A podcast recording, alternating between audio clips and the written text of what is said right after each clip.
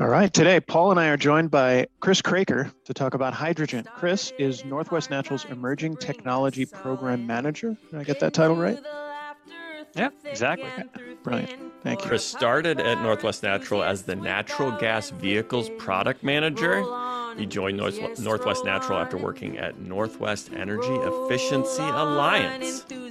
Chris, welcome to Public Power Underground. Hey, thank you.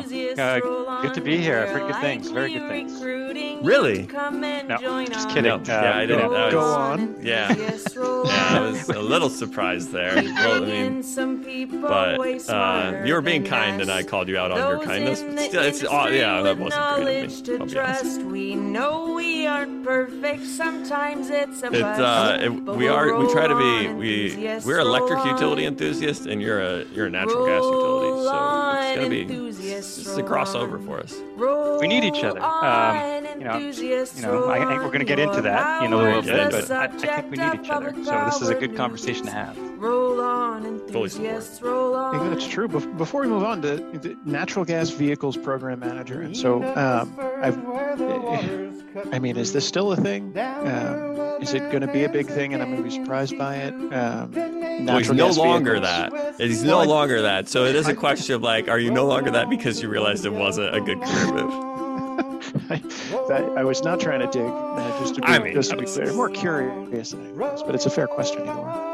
Yeah, so l- l- let's be honest, natural gas vehicles have never really been a big thing in Oregon. Um, we really haven't had the support we need from you know, a variety of different areas to really make it as big as it is, not only in California, but in other areas of the world. Some areas of the world, there's there's tens of thousands of vehicles out there, then just everywhere, right? But in Oregon, you and I don't see them every day unless you see a waste management truck going down the road.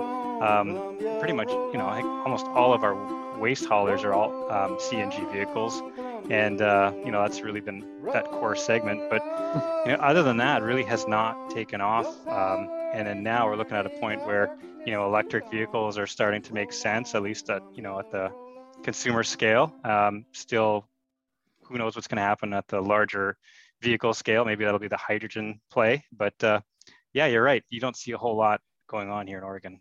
When I was like doing the research on your LinkedIn page, that search uh, notification on your LinkedIn page was was me. Well, I was at least one of them.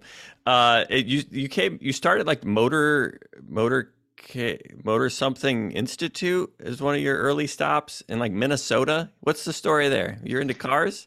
yeah, so originally from Canada, you're going to hear that in the accent. I'm going to Oh, say I love house, it. house and about, and you're going to be like, eh, that sounds a lot. And project project. project yeah uh, i have adapted you know um, but uh, it still comes out so originally from you know winnipeg middle canada and uh, started off working for a, a, a bus company making Oh. You know greyhound intercity coaches type thing and got my feet wet in the automotive industry did that for about nine years and moved to minneapolis uh, to continue kind of in that industry worked uh, for a refrigeration company that did over the road refrigeration kind of stuff air Oh. conditioning and then moved over to the West Coast and worked for NEEA, uh, Northwest Energy Efficiency Alliance for a little bit, and then moved over to Northwest Natural. So this uh, this this role as the product manager for natural gas vehicles, that's like back to your roots in big commercial vehicles. That's why that was how this worked. That's how you got into our space, energy space. Exactly. Okay, we've solved it, Matt. Well all done. makes sense now. Less Good than five minutes, and I've learned a whole lot. This is Yeah. Okay. time well spent. Well, you know, the main purpose I had for inviting you, Chris, was because I needed someone to explain to me all of the colors of hydrogen. There Yeah. are what like there's I don't know. There's like green, there's blue. I I, I don't there's maybe a brown. I think I I've now discovered there's something like a like a pink of some sort. Um, and I am looking for a good infographic, and I need you to interpret the infographics audibly for our listeners. So, um, and I- I'm really hoping It's great content. Help, help me figure out all of these colors. Sure. Um, I, I mean, I, I know a few of the colors to be, to, you know, in all transparency, there are so many colors that I have no idea what some of them mean anymore. There's a violet um, hydrogen that came out the other day that not to be confused with the, uh, the pink hydrogen that we all know. Um, So um, there's a new violet hydrogen different from the pink. Yeah. We all know you said that as if we all know what oh of Yeah, course I there's like pink that. hydrogen. exactly. Of course. I appreciate the benefit about- of the we doubt know- there. We all know about pink, obviously. Yeah, and as like you know, I, I think you know we all started using these colors because it was kind of a a neutral, easy way of us to kind of think about all the different sources of hydrogen. Maybe someone you know had this epiphany when they're looking at the Crayola box on their their living room counter. I don't know what it was, but it just started to take off. Um, but now we're kind of realizing that it is very confusing for people, especially anyone in the policy space. Um, and they're just trying to pivot away from the colors. Um, you know, we're just trying to look at carbon intensity. You know, don't really care where it comes from as long as you know we can measure and control the carbon intensity. At the end of the day, that's really all that matters. But we can dig into the colors if you want. Like, I still want to go over some color, the colors because they are still used, right? Even if Mm-hmm. we, it, it- they still come across the Twitter transom um, and come come into. I don't know. We talk about them still. Yeah. So still want to get into it a little bit, but it sounds like the colors are like the input, like what's the feedstock into this production of hydrogen, and what you're saying is you're trying to translate it to not what like what's the feedstock, but like what's the out like what is the overall c- carbon content instead of what's the feedstock. Exactly. Yeah, Okay. exactly. So, you know, eh, um, you know, the big ones are the green hydrogen and the blue hydrogen. So, Okay. green hydrogen, you know, typically we're looking at an electrolytic source of hydrogen that's using electricity to, um, you know, break that water molecule up into H and O, H2O, uh, take the hydrogen from that electrolysis process and do something with it. So Okay. that's kind of the green hydrogen. You know, just to be very uh, confusing, some people call hydrogen from renewable natural gas um, also is green hydrogen. And, uh, you know, that again, you can kind of see how it just creeps and, you know, what are we actually talking about here? But generally, Uh-huh. green is electrolytic hydrogen. The other one is blue hydrogen. That's kind of the What's big the one. efficiency on that conversion? Yeah, right. Um, the blue hydrogen is uh, is made from natural gas, um, and then we sequester the carbon. So we grab the carbon from that process, and then we sequester it, typically in uh, a depleted oil well or in some kind of saline formation. So those are kind of the two that we talk about mostly most of the Okay. time today. Okay. Yeah. So you sent me some infographics from a few different people. I uh, I will tell you in review of your infographics, you need help in the infographics department. but since you aren't trying to get this adopted, maybe the infographics are are, are helpful in that. So maybe you're maybe it's maybe this is on brand. This is a story. Well, I, and I got to jump to jump to Chris's defense here. Yeah, They're not do. his Right. infographics. Thank That you. is true. That's true. that is true. Okay. the messenger. So uh, so you started off with the electrolytic types of then there's and, and I'm a I'm a I'm gonna help here. This is part of the skill set that I bring to the table. There are three colors of electrolytic hydrogen. It looks like we have green, pink, and yellow. Am I doing this right? Yep, Yep, doing okay. great. What's the difference between green, pink, and yellow? Yeah, so green, you know, renewable source of electricity, wind, solar, hydro. You guys are electric guys, so I'm sure you love it when people call hydro uh, renewable, right? That's that's that's. I mean, we do only, be- appreciate only because that. it is. Yeah. Only because it is. Okay, Only all because right, it good. is. Yeah, absolutely. Yep. Carbon Uh, free. These are all carbon free. Yeah. and and title, you know, you know, kind of renewables kind of thing.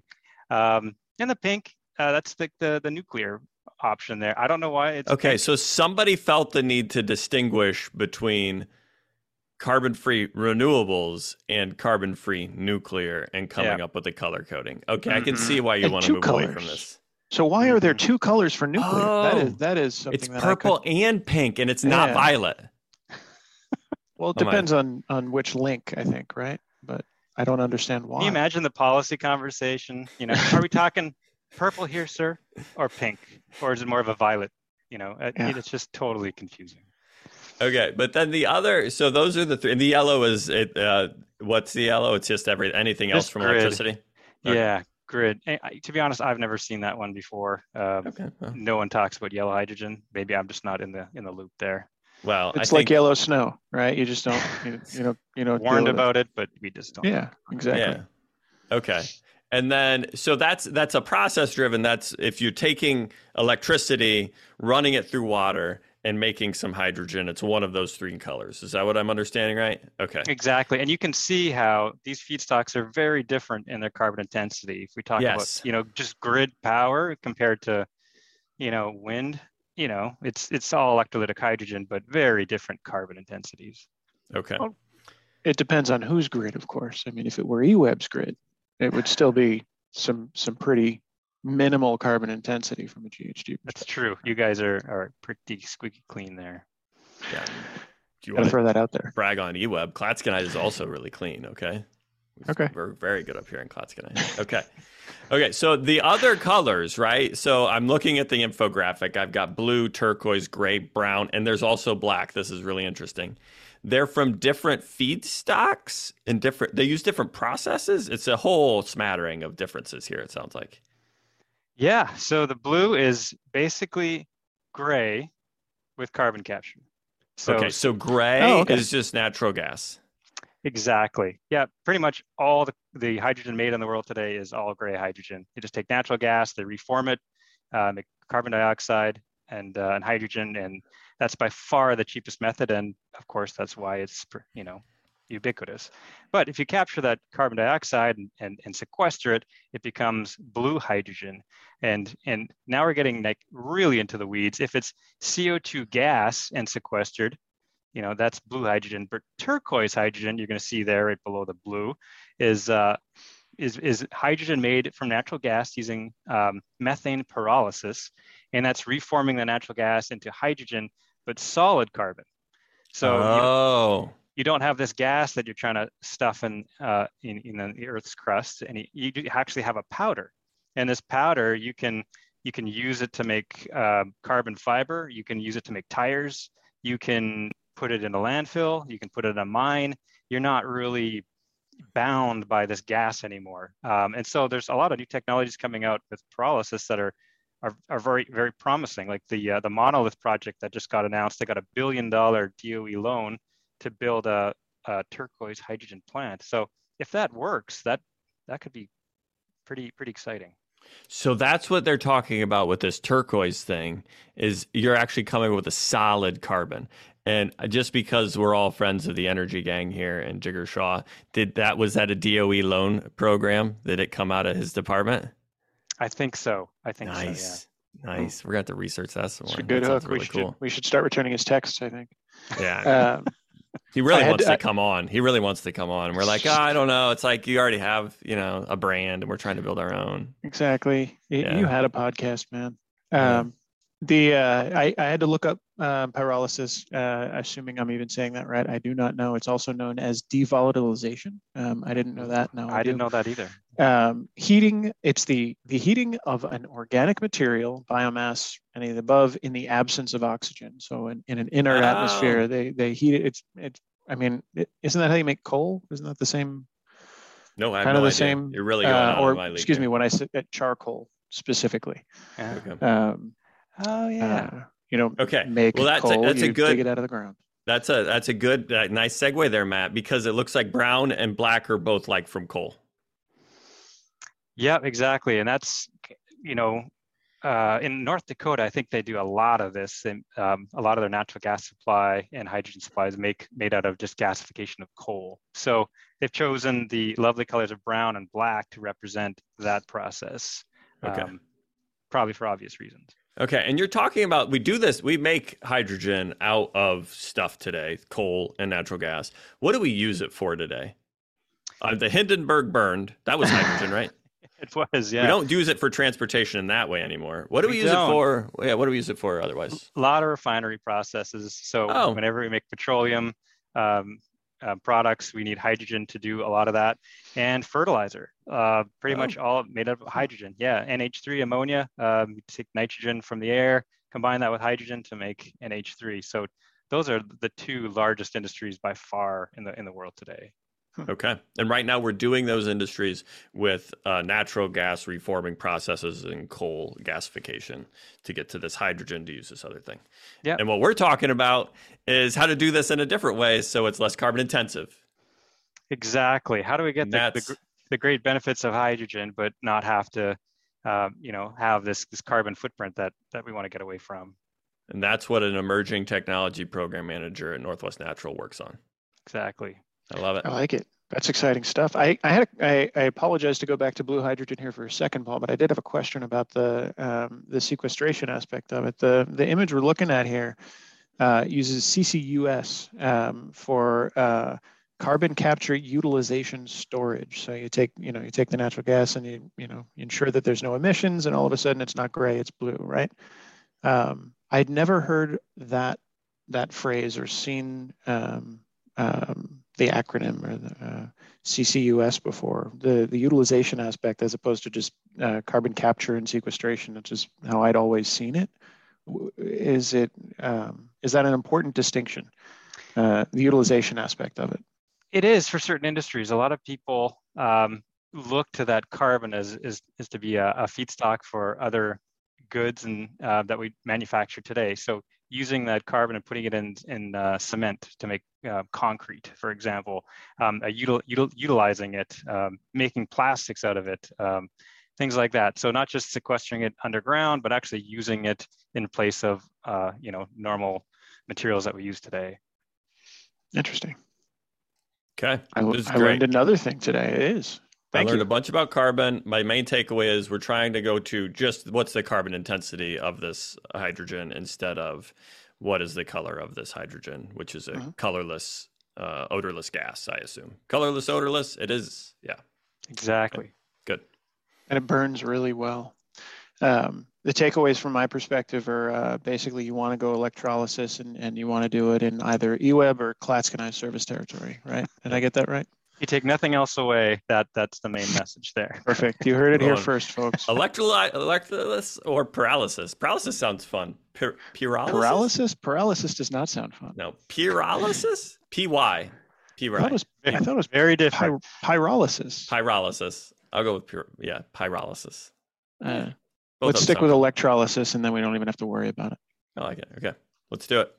Fair enough. Chris, uh, thank you very much for that uh, and for going with us on that journey. Um, but we need to take a quick break. Um, are you willing to stick around to chat a bit more about ways that we can use hydrogen? Yeah, you bet. Brilliant. Thanks very much. Public Power Underground is brought to you by Northwest Public Power Association. Visit their website at nwppa.org. nwppa.org.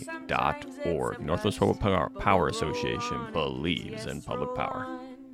Well, Chris, we, we are, thank you again. We are back from intermission. Uh, there are a couple of technical questions that we are hoping to cover with you. First, uh, could you please help us and our listeners uh, understand the difference between H2 or, or hydrogen and RNG, or I believe it, what is renewable natural gas?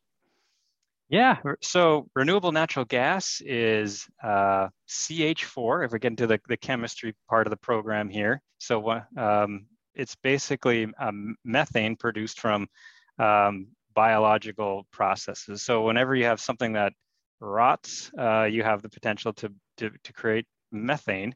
And, you know, um, so we're talking garbage, we're talking about food scraps, we're talking about human waste, um, biomass, um, wastewater treatment stuff, all that good stuff, uh, when, it, when it rots, uh, creates methane. And so CH4 and we grabbed that, we, we cleaned it up, we put that in the pipe in place of uh, fossil CH4, which we get from uh, typically just drilling a well for that, and uh, identical chemicals, uh, but just one is from a, a biological process.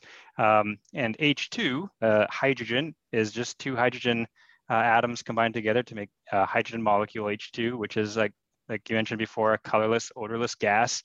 Um, it's very similar in, in properties to, to, to methane, uh, but different enough such that there's a little bit of work for us to, to do before we can put uh, it into our pipe, which I think we're going to talk about in a second. But yeah, um, hopefully that answers that, that chemistry question.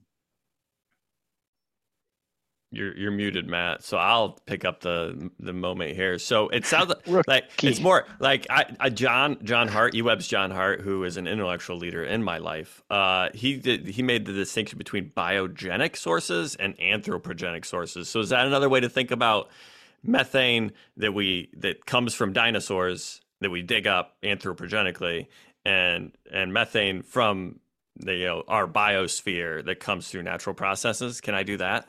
You can. That's perfect. Yeah, you got it even more detailed than, than I, I can do. Thank you, John Hart.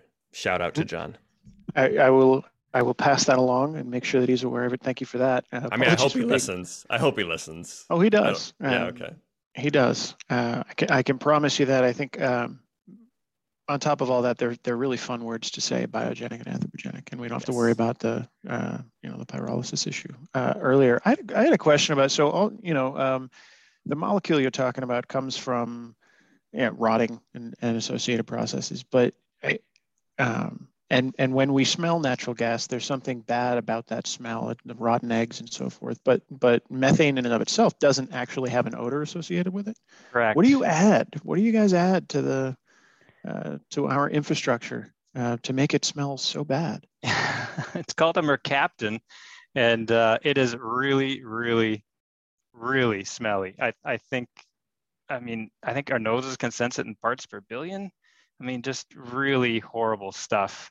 Um, and I, you know, just thinking hmm. back to, well, I don't know where I was. Was it was a university? One of my professors said it's the same chemical from that that emits from uh, a, a decaying body. Uh, so our, our our our our body like smells that real quick, and uh, we've grown to um, identify natural gas with that smell.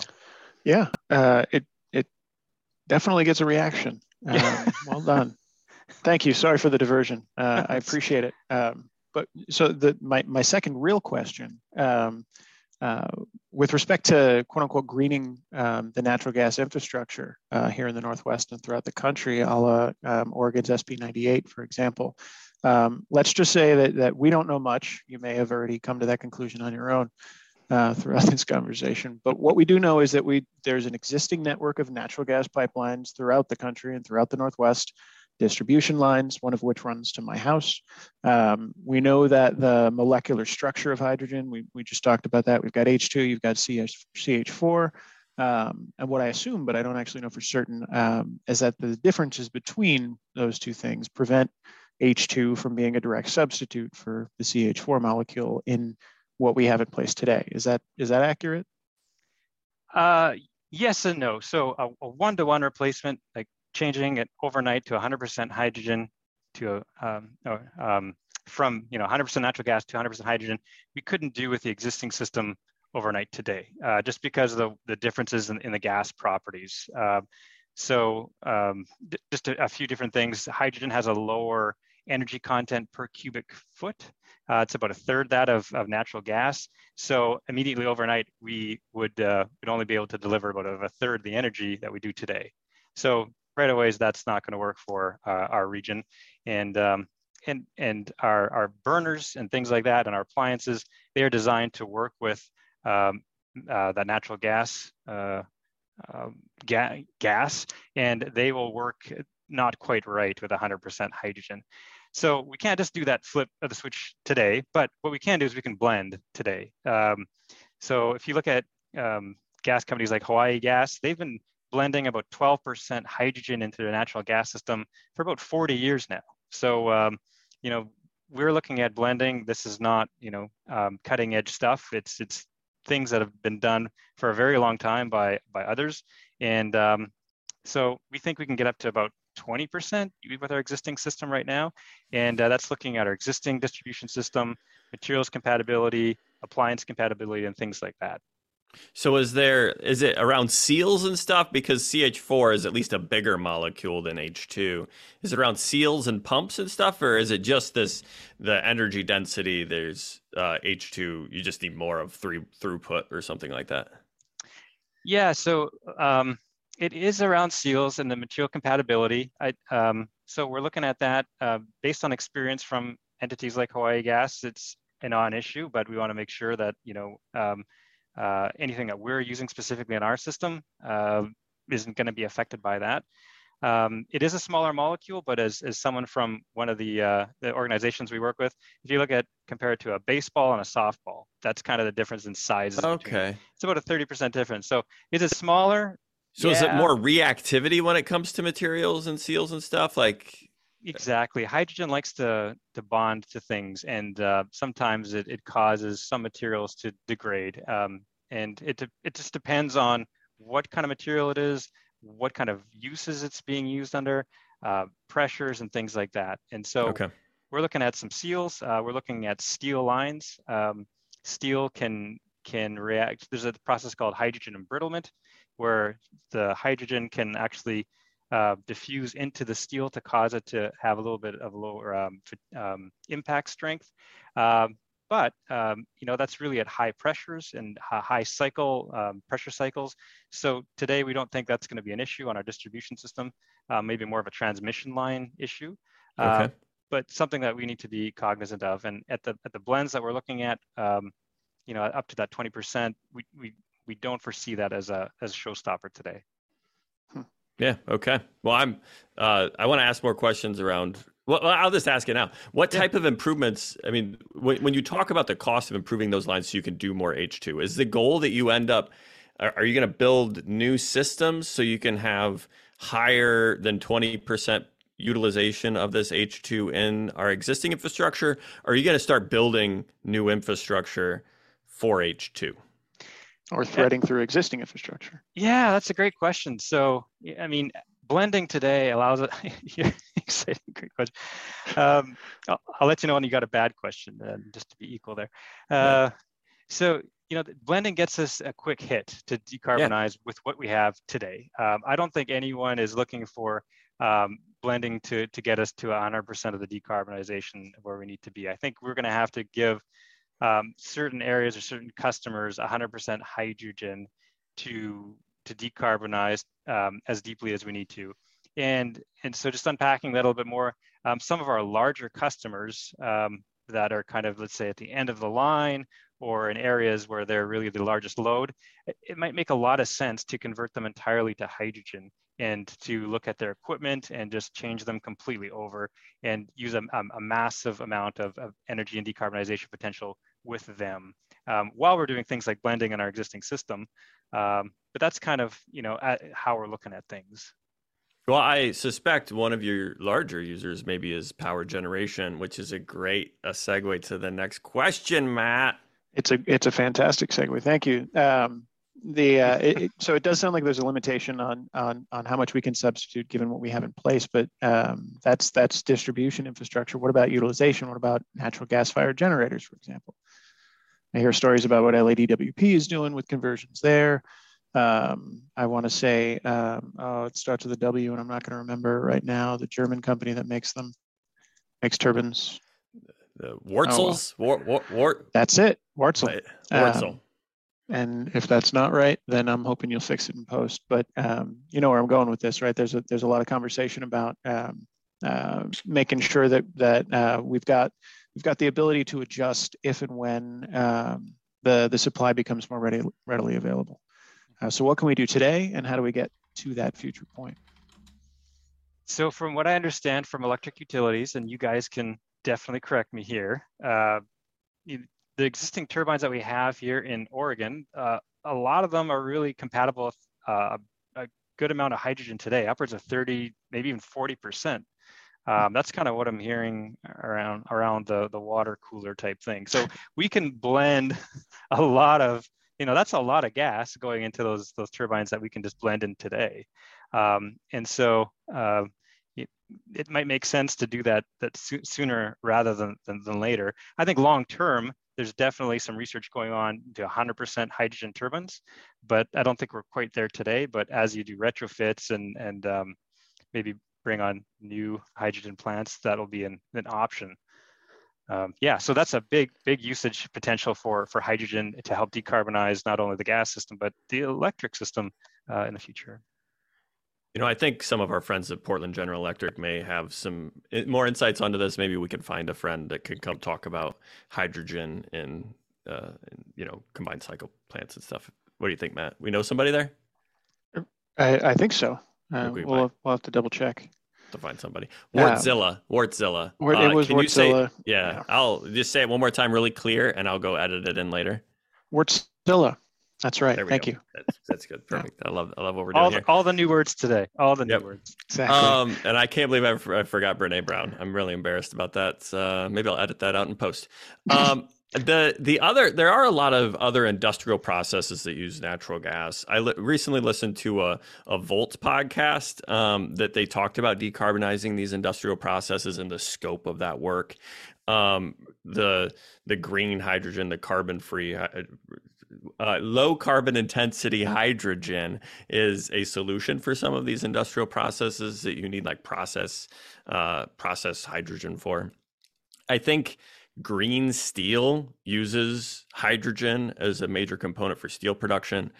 Uh, we have a lot of paper mills in the Northwest. Is there anything? Can you talk to what how that may work? Uh, what type of you know infrastructure improvements or equipment changeouts would would be necessary for like paper mills? It, for some, you know, if somebody's interested in paper mills, you know, hypothetically, hypothetically. someone might be interested in paper mills in Oregon. Not not sure. Uh, hypothetically, yeah. you know, maybe it's a large load. Yeah, a lot of process heat going on there, heating things up, uh, water. Uh, you know, I am not a, a pulp and paper wood kind of expert by any means, but all I know is they they heat a lot of things up and they got a lot of burner tips. And so hydrogen lends itself well to just taking the place of natural gas and in that equipment. There does need to be a little bit of design work just to make sure that the, the burner, like I was mentioned before with you know standard appliances, works with that gas, which is a little different. Hydrogen burns a little faster. It, um, and uh, has a little bit of a, a different flame temperature. It's a little, burns a little hotter actually than natural gas does. So we want to make sure that that equipment, that bespoke equipment that they're they're using, uh, you know, can work with the hydrogen. But uh, ultimately, we don't see a huge uh, difference there in, in how they they use that energy uh, in their processes today. So uh, burn natural gas to heat water, burn hydrogen to heat water. Uh, should should work out okay obviously I, I, maybe I don't know what I don't know there, but uh, we we we think we can do a lot of uh, load shifting to that new, new gas. So, can you talk a little bit about the infrastructure needs to get the hydrogen to these large loads? So, the the you know infrastructure requirements at the paper mill. You know, if we got to change out a bunch of burner tips for to, I mean that that may make sense, and that's somebody. There's a lot of engineers that can probably do that pretty well. But getting it there, you're think. Are you thinking about solutions and looking at you know grants and stuff like that to to get it. You talked about end of line instances where maybe you can get to full 100% hydrogen faster than just blending. Can you talk a little bit about how you're thinking through when and where and how to do that? Yeah or end of line or hubs areas where there's going to hubs a hubs. cl- clustering of, of industry that can really take advantage of a 100% hydrogen system. Um, that's kind of how we're looking at it. So having dedicated hydrogen lines either repur- repurposed natural gas lines or newly constructed hydrogen specific lines um, to serve those, those huge loads and clusters of industry that we have. We have definite pockets throughout Oregon where we, you know, we have a lot of activity going on. And uh, it might make sense to uh, either move hydrogen there or create hydrogen there to, to decarbonize those, those industries. And, and the nice thing about that is we have, we could decarbonize our, region really, really quickly and really, really efficiently just because of, of, of those clusters. So there is some some monies coming down the, the pipe or down the pike, uh, depending where you're from, um, from uh, some infrastructure funding um, uh, that was passed last year at the federal level. There's about $8 billion that they have set aside for these hydrogen hubs. And uh, we're hoping that we might be able to get one here in the Pacific Northwest. They they have to produce or fund a, a minimum of four, um, but uh, hopefully at least one of those four uh, can be up here. So uh, we'll see. So you're putting in an application packet. We follow. We got Jesse Jenkins spreadsheet up here, Google Sheets. The underground is very familiar with this Google Sheets because we've talked about it before. We got the eight billion dollars in here from the Infrastructure Investment Job Act. So you, is Northwest Natural trying to get is a grant funding in there? You putting in an application?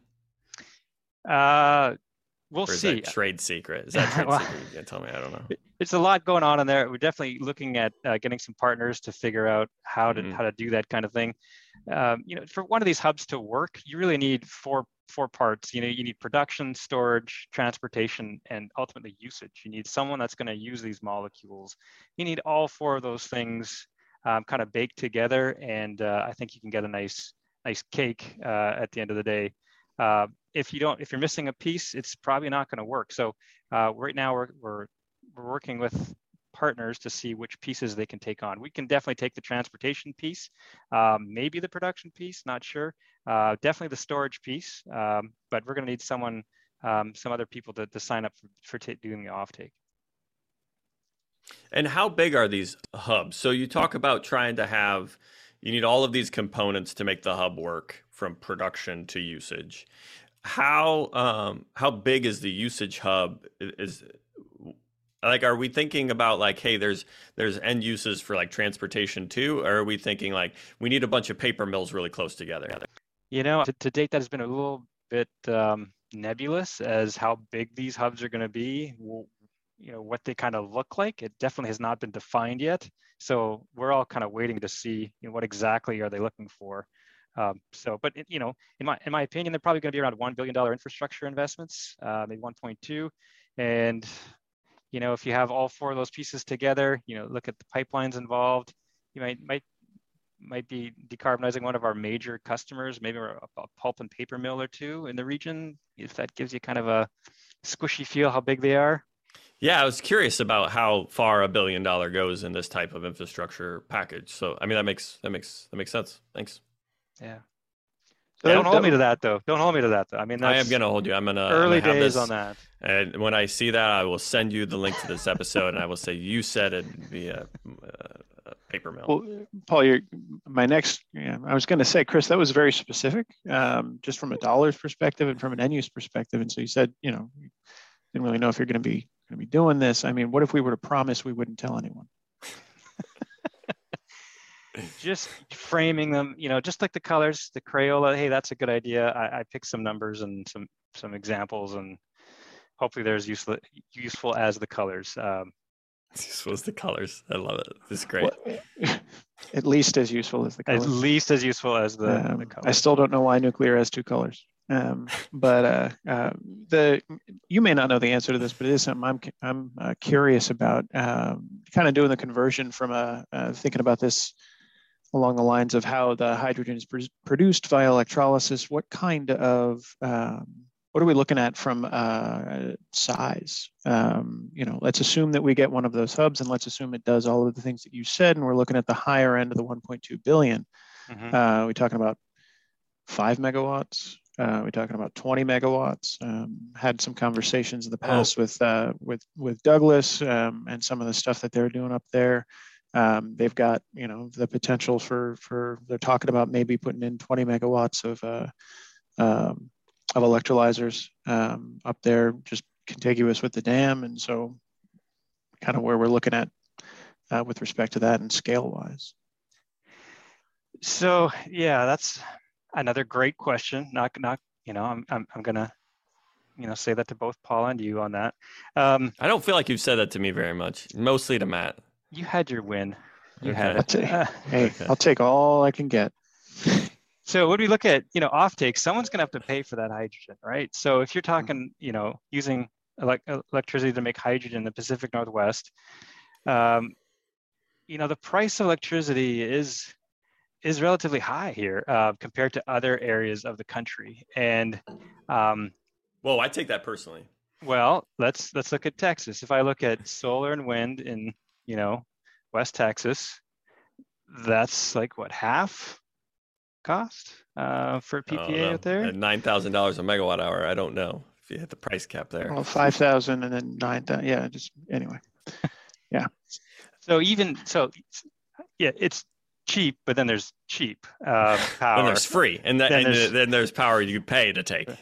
So you, you we'll we'll see, we'll see if we can get electricity that's cheap enough to make green hydrogen work with a with a, a hub here. Because at the end of the day, someone's got to pay for that hydrogen, right? Mm-hmm. So that that's still going to be a gas that's much more expensive, likely uh, today than renewable natural gases um, or other options out there. So at that scale, uh, we need to find a customer for it. And so, you know, we, Go I was actually wanted to ask about this, uh, and I didn't prep you with in the in the notes, so we can cut this in post if there isn't. Is there like an inverted heat rate on this process where you can think about at power, like because the heat rate for uh, converting natural gas to electricity is like you know 6,700, 10,000 uh, BTUs per kilowatt hour. Is there like an inverted heat rate on the the other process so we can think through? Oh, at power prices at you know, forty dollars a megawatt hour, the dollar per BTU equivalent for hydrogen would be, you know, six dollars. Is there something there? Because to me, that that's how I would be helpful for my brain because we're used to heat rates. yeah. well, and I, do I think Go ahead. I was just going to say part of it's going to depend upon the technology you're using too. Are we talking about um, what type of electrolysis? Are we talking about a particle exchange membrane? Uh, are you talking about uh, just cracking the water? Um, right. The uh, um, but I, I I think, and I, I was where I was going to try and lead you with this, Chris, if, if I could. And apologies if we, if we can't get there. Is I, I I think that there is talk of a number where hydrogen becomes economic for long haul trucking. Um, and that in particular is, uh, is, is something I'm interested in. Yeah, so the, maybe the inverse heat rate here is if you use 55 kilowatt hours per kilogram of hydrogen, that's kind of the efficiency to to make it. So you can do some quick math there to see, you know. I got to write this down. I'm gonna save it for later. It was what? Fifty-five dollars. 55 kilowatt hours Oh, kilowatt hours. per, Per kilogram, of hydrogen. Yeah, and each kilogram of hydrogen is about 135,000 BTUs, so 1.35 therms. Um, not sure what you guys use to to do your heat rate BTUs. stuff there. Uh, it's not therms. Um, No, it's good. That's that's helpful. I'll I'll I do guess- the I'll do the math and post and I'll uh, put it in the comments. Good, but yeah, so we to get on par with let's say RNG, we need power, you know, thirty dollars per megawatt hour or, or lower um, to get close. Um, like you said, free is a lot better. Um, you know, curtailed power right now in the Pacific Northwest, you guys know better than I do, but not nearly as, as much. Let's say California. That's that. As we move to more renewables, that the number is going to grow, obviously, but uh, I think free curtailed power is pretty isn't very abundant today. And so for this hub that's coming up, I'm not sure what that ultimate price of power would be feeding it. And that's basically going to dictate, um, you know, the size and and and who's who's willing to put in how many megawatts of electrolysis. Uh, it's going to come down to what kind of power price could could go into that, and then who's going to match up with that offtake. Um, uh, just remember, you get what you pay for, Chris. You know, well, that's that's the thing, right? Um, you, so if, you, if, if you want cheap power, you're going to end up with cheap power. It'll be curtailed. You'll, you know, we're reliable up here. That electron, that electron, it's very different. I, I tried. Yeah, it was good. Uh, that I, we are running out of time. This has been great. It's, I just really went some places. We were really dorky on this one. Good job, Matt. Good job, Hey. Chris. Sorry, flying our Yeah. flying those true colors. It's good. Um, so yeah, no, we did, um, we did, and it has been fun, and and I appreciate it. We, uh, Paul and I focus on the things that confuse us and, and interest us here, and so thanks for again, thanks for taking the journey. This portion of the interview was included in our regular episode, so I'm going to take a quick break uh, for a word from our presenting sponsor, the Energy Authority. The Energy Authority's mission is to help clients maximize the value of their assets and meet their power supply goals. TEA does this by providing expertise in energy trading, advanced analytics, renewable solutions, and a whole lot more. You can learn more about TEA by visiting their website at teainc.org. That's T E A I N C.org. The Energy Authority. They're underground as it gets. Now back to Matt and Chris to close out the episode. Yeah. Oh, this has been fun. Thanks for the conversation. I was going to ask you about Ted Lasso. We already did that. I'm glad you. I'm glad you watched the show. I got a believe sign over here. I got a believe mug. Yes, I do. Believe. Dang, you're oh I all in. You're all in on Lasso. He has all in. He has a lot of stickers too. I do have a bunch of stickers. Yeah. You know what? It's uh, it was a hard time. The pandemic was a hard time. It was a glimmer of hope and positivity, and a you know, really just it's rough. It came came when we needed it. It came when we really needed did. it. Really did. So yeah, I did Ted Lasso for uh, for Halloween. Um, grow out the mustache and everything. My wife was not pleased. Um, got a really good picture, and I ended up buying my mother um, a shower curtain and putting it up in her house without telling her of just my face as Ted Lasso. Um, and it was very funny to hang up. And now every time I see it, it is just terrifying. Um, so for those of you at home, if you're thinking about doing something similar, I'd recommend against it. Uh, but, uh, I'm going to yeah, share it my was- it story. was Very similar story. for a little while. my son uh, dressed up as Ted Lasso as his favorite character uh, uh, for like take your favorite character at school day. He has not watched it, but he did dress up as Ted Lasso. There was so much pride in my heart when he did that. I'm sure your mother was very proud. Has your mother watched Ted Lasso, Matt? Yes, absolutely. It would have been a really confusing joke otherwise. Um, why does my son have this weird hair and a mustache and just on my shower curtain? Um, but going back to to uh, your son, Paul, he, the best part was the mustache on the mask. Oh, mustache on the mask. It was very innovative. Right? Yeah, it's very innovative. What character would you be? I'm gonna do it anyway. What character would you be if it was Ted, if you were a character in Ted Lasso, Chris? What's your which character are you? Oh man, that's a tough. I mean, everyone loves Ted. I mean, everyone's rooting for Ted. I, I, I gotta be Ted. I mean, okay? who else would you pick? Well, I don't know. I had Well, Roy picked for me, so I didn't. I didn't really have a choice there. Yeah. I'm I'm rolling. So long as it's not Nate, I think we're all okay with it. Right? Yeah, no. Nate started first- off strong though. You got to give it to Nate. We were all rooting for Nate. We still are. We still are rooting for Nate. Yeah, redemption arc. There's a think redemption. arc. justice for Nate would be a good. Is he that's what I redeemable? I mean, There's got to be a redemption arc. Let's wait for it. Okay, that's it. Let's do it. Close it out, Matt. Let's get out of here. Uh, okay, I'll do my best. Uh, Chris, thank you very much once again for the conversation. Sincerely appreciate you taking the time. Paul is going to place links to all reference materials and everything mentioned, and apparently some math uh, in the show notes. Um, thanks very much. This was a lot of fun. Hope to have you back. Yeah, it's a pleasure. Thanks a lot for the for asking me on, and uh, had a great time. Thanks a lot. Talk to you soon. See ya. And that was our special bonus episode uh, covering all the colors of H2. Special thanks to Matthew Shretnick, the power planning supervisor for Eugene Water and Electric Board, for co hosting with me. I'm Paul Dockery, the creative director of Public Power Underground and manager of the power department for Clatskanie PUD.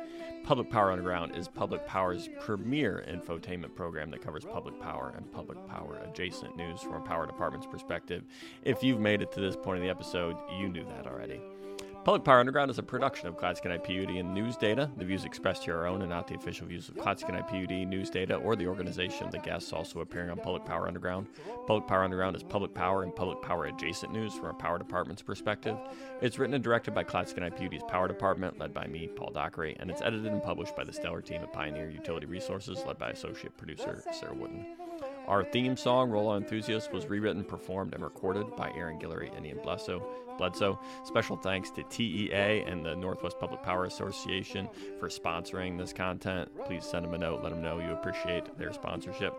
Uh, Public Power Underground for electric utility enthusiasts. Public Power Underground, it's work to watch.